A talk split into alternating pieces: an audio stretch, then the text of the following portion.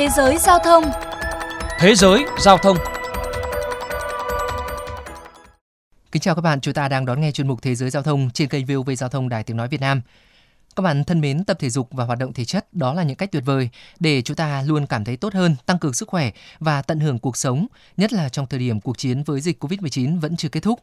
Tại Anh kể từ năm ngoái, nhiều người dân đã tìm đến xe đạp như một phương án cho việc vừa có thể hoạt động thể chất lại vừa đảm bảo khoảng cách với những người tham gia giao thông khác. Cơn sốt xe đạp tại Anh đến nay vẫn chưa ngừng lại và được dự báo sẽ còn tiếp tục gia tăng. Đây sẽ là nội dung chính của chuyên mục hôm nay. Mời các bạn thính giả cùng lắng nghe. Trong suốt hơn một năm vừa qua, dịch COVID-19 ảnh hưởng xấu tới kinh tế của nhiều quốc gia.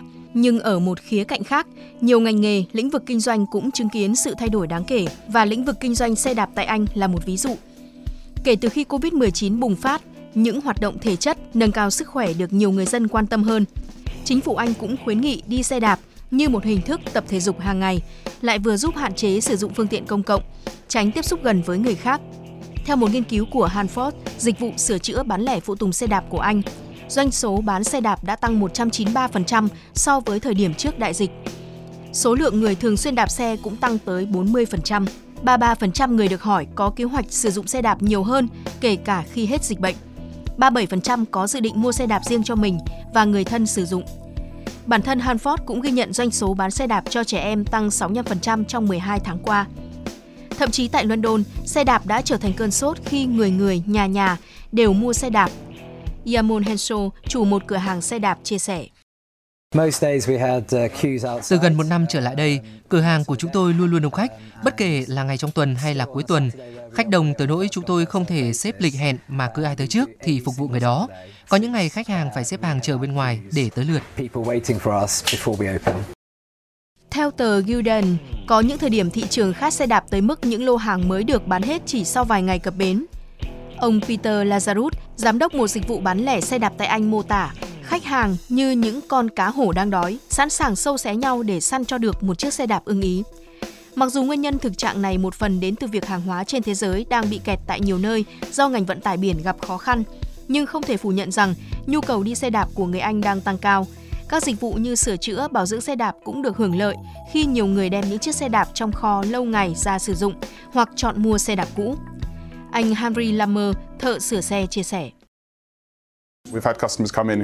Một người khách của tôi cho biết chiếc xe đạp của ông ấy đã mua kể từ năm 1980 nhưng chưa hề sử dụng một lần nào.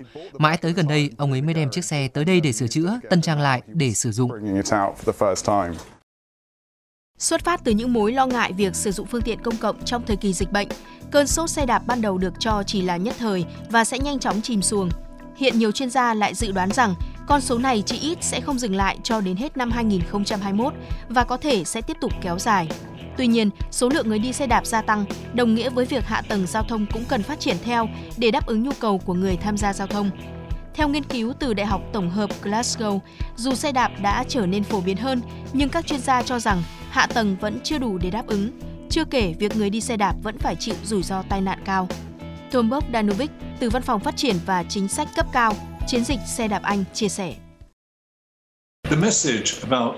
Sự ủng hộ khuyến khích các chính sách về xe đạp đã có, nhưng chưa đủ để người dân cảm thấy được khuyến khích và an toàn để sử dụng thường xuyên. Để đạt được điều này, chính phủ cần đầu tư nhiều hơn vào xây dựng hạ tầng giao thông cũng như là cải thiện độ an toàn cho người đi xe đạp.